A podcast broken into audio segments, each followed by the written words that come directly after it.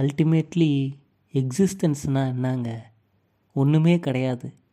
நம்ம பிறக்கிறதுக்கு முன்னாடி ஒரு இருட்டான இடம், நம்ம செத்ததுக்கப்புறம் ஒரு இருட்டான இடம். இதுக்கு இடைப்பட்ட காலத்தில் இந்த சொசைட்டி நம்ம பிறந்ததும் நமக்கு மேலே ஒரு ஐடென்டிட்டியை திணிக்கும். அதுக்காக இனவாதம், மதவாதம், ஜாதியவாதம்னு எதையாவது பிடிச்சி தொங்கிக்கிட்டு வாழ்க்கை முழுக்க இப்படி ஓட்டணும். இதுதாங்க இங்கே யதார்த்தம். அவ்வளோதான் வாழ்க்கை. ஒன்றுமே இல்லாததுக்கு என்னென்னவோ பண்ணிவிட்டு எது பின்னாடியோ நம்ம ஓடுவோம். இதுக்கு நடுவில் எவனோ ஒருத்தன் வந்து அவனுக்கும் அதுக்கும் சம்மந்தமே இருக்காது, இந்த சமூகம் அவனை வசந்தவன், ஜாதியால், மதத்தால், நிறத்தால், இனத்தால் உயர்ந்தவன் அப்படின்னு சொல்லிடும். அவனாக வந்து நம்மளை நசுக்குவான். இந்த உலகமே இந்த பெரிய பிரபஞ்சத்தில் ஓண்டு டஸ்ட்டு மாதிரியான ஒரு மேட்ரு தான். உஃப் அப்படின்னு ஊதி ஊற்றா அப்படியே போய்டும் எங்கேயாவது. ஒரே ஒரு சோலார் ஃப்ளேர், ஒரு ப்ராப்பரான ஒரு பவர்ஃபுல்லான ஒரு சோலார் ஃப்ளேர் இருந்தால் போதும், பூமியை தூக்கி கேட்டால் கிடாசிடும். ஏதோ இந்த மேக்னெட்டிக் ஃபீல்டும் இந்த ஓசோன் அது இதெல்லாம் காப்பாற்றி வச்சுருக்குறாங்க. அதுவும் தான் நம்ம அழித்து வச்சுருக்குறோம். அதுவும் போயிடும் கொஞ்ச நாளில். அதுக்கப்புறம் ஒரே ஒரு ஃப்ளேர் போதும், தூக்கி கெடாசிடம் எட்ட எல்லோரும் எரிஞ்சு சாம்பல் ஆகிடுவோம். இதுக்கு நடுவில் இவ்வளோ அட்ராசிட்டி, இவ்வளோ மிதப்பு, இவ்வளோ திமிரு, இவ்வளோ ஆணவம், 10 பைசாவுக்கு தேர மாட்டீங்க யாரும். இது தாங்க லைஃபு, இது தாங்க எக்ஸிஸ்டன்ஸு. இதுக்கு நடுவில் எதையோ பிடிச்சி தொங்கிக்கிட்டு எங்கே நம்ம செத்துட்டா இவங்களுக்கான ஒர்க் ஃபோர்ஸ் கிடைக்காதோ, இவங்களுக்கான லேபர் ஃபோர்ஸ் கிடைக்காதோ அப்படின்ற காரணத்தினால நம்மளை காப்பாற்றி வைக்கணும் அப்படின்றதுக்காக சமூக வாழ்க்கை, மதம் அப்படின்ற பேரில் தற்கொலை பண்ணிக்கிறது ஒரு அஃபென்ஸு, ஒரு மாபெரும் பாவம், சின் இப்படிலாம் சொல்லி நம்மளை பிரெயின் வாஷ் பண்ணி கடைசி வரைக்கும் நம்ம காலம் போகிற வரைக்கும் ஒரு கன்சியூமராக இந்த சமூகத்தில் வாழ்ந்து எவனுக்கோ எவனையோ பணக்காரனாக்கிறதுக்கு நாம் உழைச்சி கொட்டிக்கிட்டே இருக்கணுங்க. இதுதான் இங்கே யதார்த்தம்.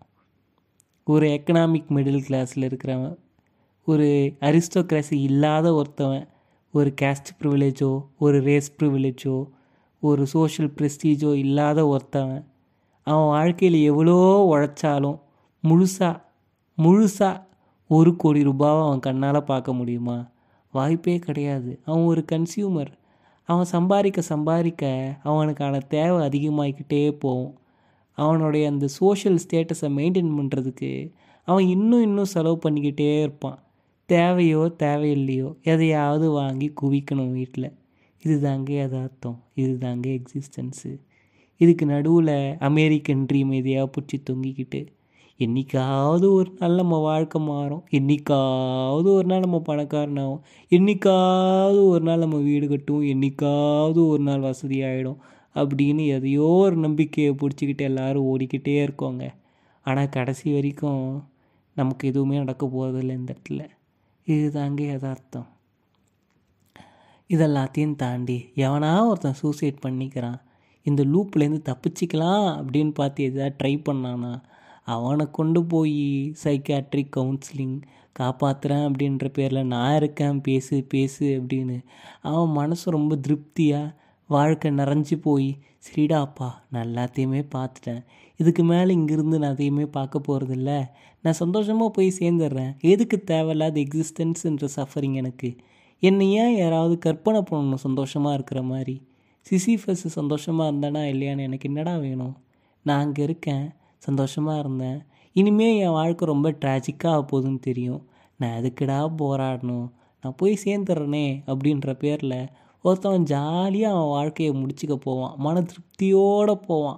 அவனை பிடிச்சி மோட்டிவேஷனல் டாக், பெப் டாக்லாம் போட்டு உன் வாழ்க்கை கண்டிப்பாக ஒரு நாள் மாறும், உனக்கு ரொம்ப போர் அடிச்சுதுன்னு வையேன், நீ யாரையாவது கல்யாணம் பண்ணிக்கோ, குடும்பம் அப்படின்னு ஒன்று நடத்து, அப்புறம் அந்த குழந்தை பெருசாகிற வரைக்கும் அதுக்காக நீ உழைச்சிக்கிட்டே இருக்கணும், அந்த குழந்தை பெருசாகி போடாமல் இருங்க தாங்கம்மா அப்படின்னு ஒன்று கேட்கும், அதெல்லாம் உன் காதால் நீ வாங்கிக்கிட்டு அதுக்கப்புறம் உன் வாழ்க்கை முடிகிற காலகட்டம் வரைக்கும் 50-60 வயசில் அவனோட குழந்தைக்கு ஆய்க்கழிய விட்டு டயப்பர் மாற்றி விட்டு இப்படியே உன் வாழ்க்கையில் ஒரு டிஸ்ட்ராக்ஷன் இருந்துக்கிட்டே இருக்கும். கடமை, ரெஸ்பான்சிபிலிட்டி, கமிட்மெண்ட் அப்படின்ற பேரில் ஒரு டிஸ்ட்ராக்ஷன்ஸ் இருந்துக்கிட்டு இருக்கிறப்போ நீ உழைச்சிக்கிட்டே இருப்ப, ஓடிக்கிட்டே இருப்ப. ஒரு கன்சியூமராக உன்னுடைய பணியை இந்த இடத்துல நீ பூர்த்தி பண்ணிக்கிட்டே இருப்ப. இதுக்காக கன்ஸ்ட்ரக்ட் பண்ணது தாங்க இங்கே எல்லாமே.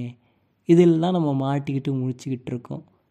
இதுக்கு எதுக்கு எக்ஸிஸ்டன்ஸு அப்படின்னு கேட்டால், சூசைட் மோட்டிவேஷன் கொடுக்குறியாடா அப்படின்னு அவனா ஒருத்தவன் கேட்பான். எதுக்குங்க வாழ்க்கை? வாழுவோம், சந்தோஷமாக இருக்கிற வரைக்கும் வாழுவோம். ஹெக்டிக்காகுதா? எதுக்கு பல்ல கிடச்சிக்கிட்டு என்றைக்காவது ஒரு நாள் வாழ்க்கை மாறும் அப்படின்ற ஒரு ஹோப்பை மட்டும் பிடிச்சிக்கிட்டு, ஒரு அஷூரன்ஸ் இல்லாத ஒரு ஹோப்பில் எதுக்குங்க வாழணும்? சொல்லுங்கள் பார்ப்போம். முடிச்சுக்கலாமே, ரொம்ப சந்தோஷமாக முடிச்சுக்கலாம். அவங்க ஏன் நம்மளை காப்பாற்றி வைக்க முயற்சி பண்ணுறான்? அவன் மீதி நேரத்திலலாம் நம்மளை போட்டு ஒடுக்கிக்கிட்டு இருக்கான். ஜாதியால், மதத்தால், இனத்தால், நிறத்தாலலாம் ஒடுக்கிக்கிட்டு இருக்கான். ஆனால் வாழ்க்கை அப்படின்னு வரப்போ மட்டும் அவன் ஏங்க நம்மளை காப்பாற்ற முயற்சி பண்ணணும்? என்றைக்காவது யோசிச்சுருக்கீங்களா? நம்மளாம் அவனுக்கு சும்மா ஒரு மூக்கு சில்லி மாதிரி, ஒன்றுமே இல்லை. நம்ம ரவோண்டு நம்மளுடைய எக்ஸிஸ்டன்ஸ், நம்மளுடைய வாழ்க்கைலாம் அவனுக்கு ஒரு மேட்ரே இல்லை. அப்படி இருக்கிறப்பவும் அவன் ஏங்க நம்மளை காப்பாற்ற எதையாவது பண்ணணும்? அரசாங்கமும் சரி, பவர் இருக்கிறவனும் சரி. ஏன்னா அவனுக்கு கீழே ஒரு குரூப் இருக்கிற வரைக்கும் தான் அவன் மேலே இருக்க முடியும். ரொம்ப சாதாரண எளிமையான விஷயம். இப்போ கீழே இருக்கிற எல்லாருமே செத்துட்டாங்கன்னு வைங்களேன், அவனுக்கு மேலேன்னு சொல்லிக்கிற ஒரு இடமே இருக்காது. ஏன்னா அவன் ஒரு சாதாரண பிளேனுக்கு வந்துடுவான்.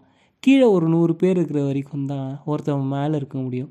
மரமே இல்லாத இடத்துல யாராவது மேலே போய் உட்கார முடியுமா? தரையில் தான் உட்கார முடியும். அந்த மரத்தை அவன் மெயின்டைன் பண்ணிக்கிட்டு இருக்காங்க. அந்த சோஷியல் ஸ்ட்ரக்சர், அந்த ஹையரார்கி, அந்த ஹெகிமனியை அவன் மெயின்டைன் பண்ணிக்கிட்டு இருக்காங்க. அந்த அதிகாரத்தை அவன் மெயின்டைன் பண்ணிக்கிட்டு இருக்கான். அதுக்கு மட்டும்தாங்க நம்ம வேணும். அவனுக்கு அடியில் நம்மளாம் இருக்கணும், இருந்தே ஆகணும். அப்போ தான் அவனுக்கான சோஷியல் ஸ்டேட்டஸ், அந்த கேபிட்டல், இதெல்லாத்தையும் அவன் சஸ்டெயின் பண்ணிக்க முடியும். இவ்வளோதாங்க வாழ்க்கை. இதில் தான் நம்ம மாட்டிக்கிட்டு முழிச்சுக்கிட்டு இருக்கோம். எதுக்குங்க எக்ஸிஸ்டன்ஸு? ஒன்றுமே இல்லை. சந்தோஷமாக இருக்கோமா? இருக்கலாம். ஏதோ ஒரு middle class, economic middle class salary வருதா, அதை வச்சு டெய்லி ஒரு கன்சியூமராக நம்ம வாழ்க்கையை நடத்திட்டு சந்தோஷம் அப்படின்ற ஒரு இல்யூஷனில் இந்த டிஸ்ட்ராக்ஷன்ஸோட காலத்தை தள்ளிட்டு போய் சேர முடியும்னா சேரலாம். ஆனால் அதெல்லாம் தாண்டி பல்ல கடிச்சிக்கிட்டு வாழணும், ஒரு அமெரிக்கன் ட்ரீம் பின்னாடி ஓடுறதெல்லாம் எதுக்குங்க எக்ஸிஸ்டன்ஸு? தேவையில்லாத ஆணி. இருக்கிற வரைக்கும் இருப்போம், சந்தோஷமாக இருப்போம், மன நிறைவோடு போய் சேர்ந்துருவோம். நம்ம வாழ்க்கை எப்போ முடியணும்னு நாம் தாங்க முடிவு பண்ணணும். அது நம்மளுடைய முடிவு, நம்மளுடைய ஃப்ரீவில், நம்மளுடைய இஷ்டம். அதில் அவனுங்க யாருங்க நமக்கு சொல்கிறது? யோசித்து பாருங்கள், சந்தோஷமாக போய் சேர்ந்துடலாம்.